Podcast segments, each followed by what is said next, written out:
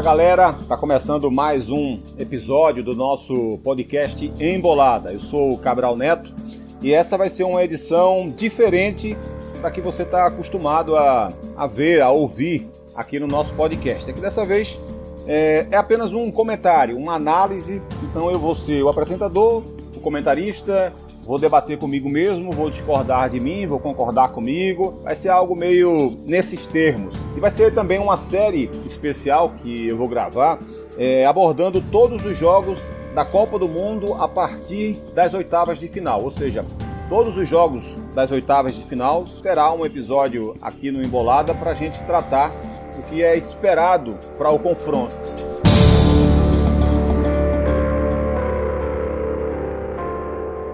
Inglaterra e Senegal. A Inglaterra chegou, é, evidentemente, como uma das grandes favoritas ao título, é, principalmente pelo arsenal, pelo repertório de talento que tem o seu elenco. É, o técnico Garrett Southgate até faz um trabalho, digamos, mediano, passando sempre a impressão de ser, digamos, um técnico bem menos talentoso do que ele tem à sua disposição, né? digamos, um técnico menor para o padrão alto que tem a sua seleção. Mas evidentemente que ele não é, é nenhum, nenhum é, é, maluco, ele não é um técnico sem ideias. É, a Inglaterra também tem alguns pontos importantes coletivos que são a marca do Southgate. Ele, inclusive, fez um belo trabalho na seleção sub-21 da Inglaterra consolidou esse trabalho, inclusive, na, na base da seleção inglesa e depois também iniciou esse trabalho na seleção inglesa no time profissional, digamos assim, né? no time de cima. É, e tem algumas conquistas. A, a, seleção inglesa ela nunca foi de grande tradição de resultados em Copa do Mundo. Apesar de ter sido campeã em 66, é, o fracasso também está muito próximo da, da seleção inglesa em, em, se falar, em se falando especificamente sobre Copa do Mundo. Ela, por exemplo, ficou fora de seis mundiais, ela foi eliminada nas, na primeira fase três vezes, é, em quatro se despediu na segunda fase da Copa, né? até 82 não havia os oitavas de final, era chamado de segunda fase, e foi semifinalista apenas três vezes, em 66, quando foi campeã, em 90 e em 2018.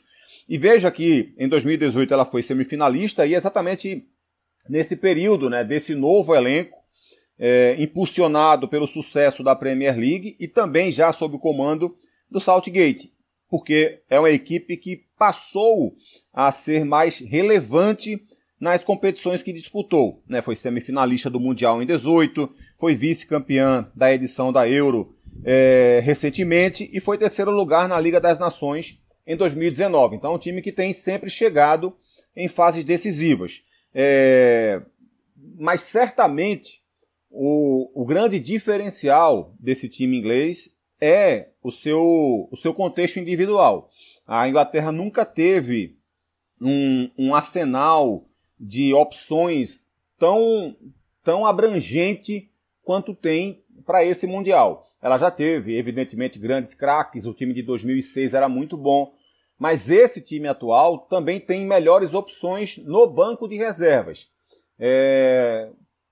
Talvez não tenha nenhum Beckham na seleção, por exemplo. Tem o Harry Kane, que é bem acima da média na, no quesito centroavante, é... mas ele tem vários grandes jogadores com grande capacidade e alguns até com potencial, por serem jovens ainda, se tornarem, de repente, o um novo David Beckham na seleção inglesa.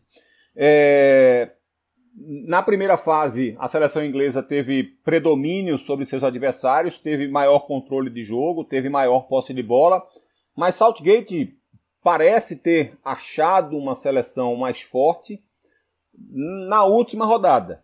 É, veja, a Inglaterra chegou, evidentemente, com uma cara de time, com um trabalho bem consolidado, mas é normal, é comum que durante uma Copa do Mundo algumas mudanças, alguns ajustes sejam feitos, até também para aproveitar um melhor momento de um ou outro jogador, que se encaixe melhor naquela partida especificamente, ou até naquele momento do torneio. E é normal que haja essa busca do treinador por coisas mais fortes para sua equipe. E me parece que o Saltgate fez esse caminho. É, o time estreou metendo um 6 a 2 no Irã, sendo dominante o jogo inteiro, tendo muito mais posse de bola naquele dia. É, foi inclusive o jogo em que a Inglaterra teve a maior posse de bola na primeira fase, chegou a ter 78% de posse de bola no final da partida.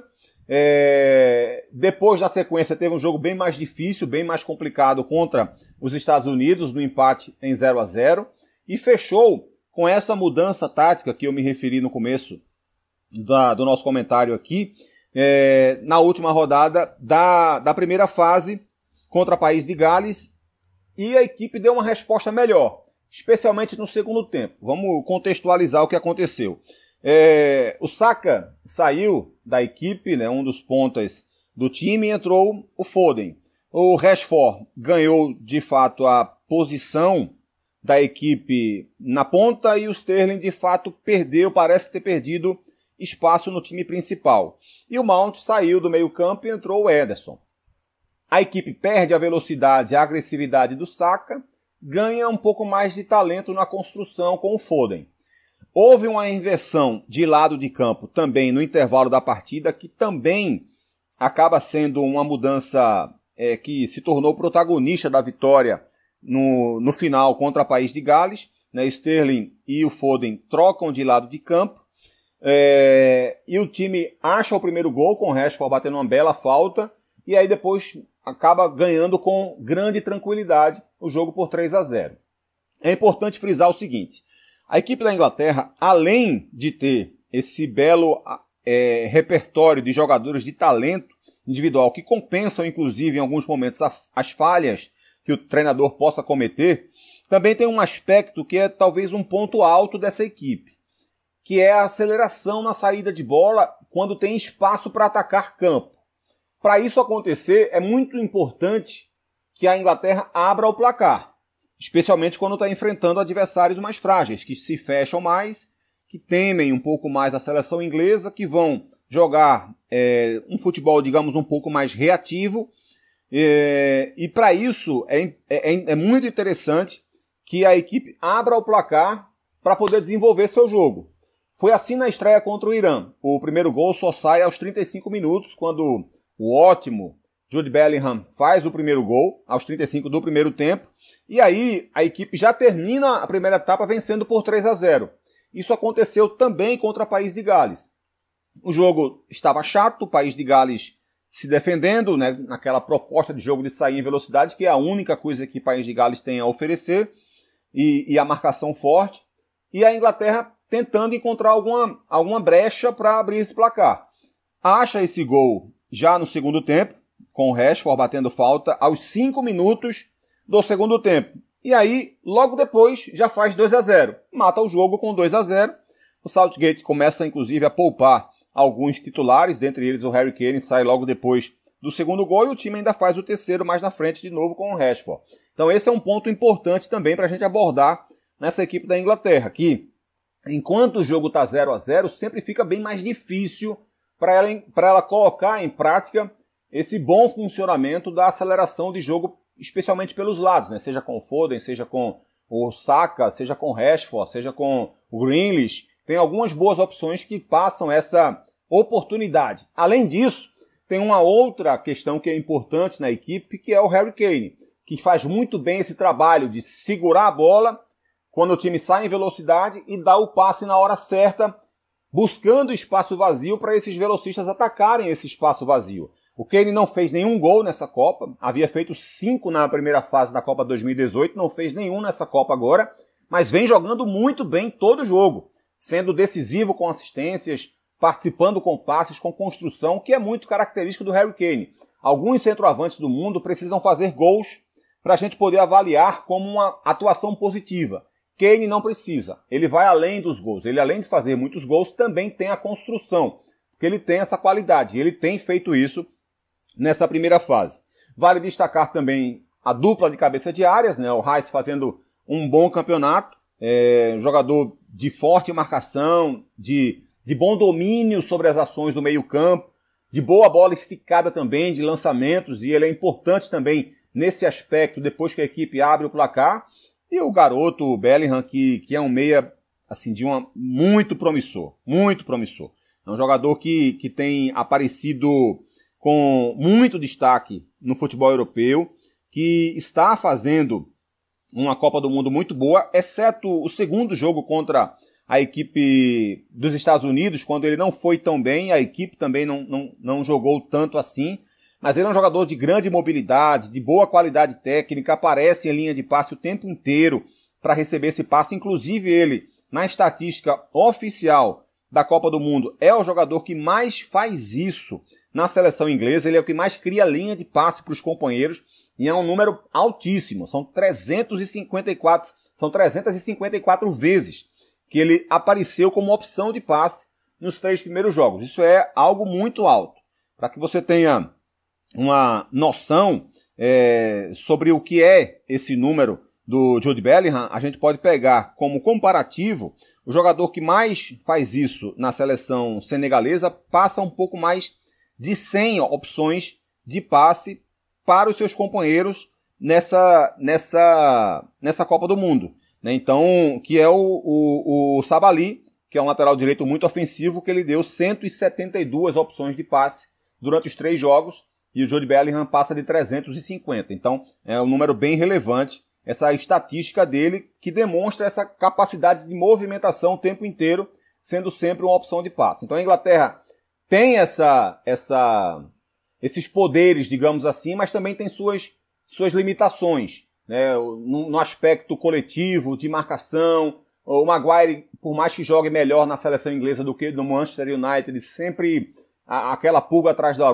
da orelha em relação à capacidade dele e à irregularidade que ele pode, que ele pode dar. É, alguma dificuldade na transição defensiva, em velocidade para contra-ataques de times adversários. E um aspecto também que é relevante, aí a gente já entra é, na visão do Senegal, a Inglaterra vai enfrentar agora o adversário mais duro que ela teve na Copa do Mundo. É claro que o contrário também é verdade. O Senegal ainda não enfrentou um adversário com o poder que tem a Inglaterra. A Holanda não tem e teve menos ainda durante a Copa do Mundo. É, e Senegal vai ter, de fato, esse primeiro grande desafio agora. Porque, porque Senegal é a melhor, melhor, a melhor adversária, né, ou pior no caso, né, na visão da Inglaterra, para essa Copa do Mundo até aqui.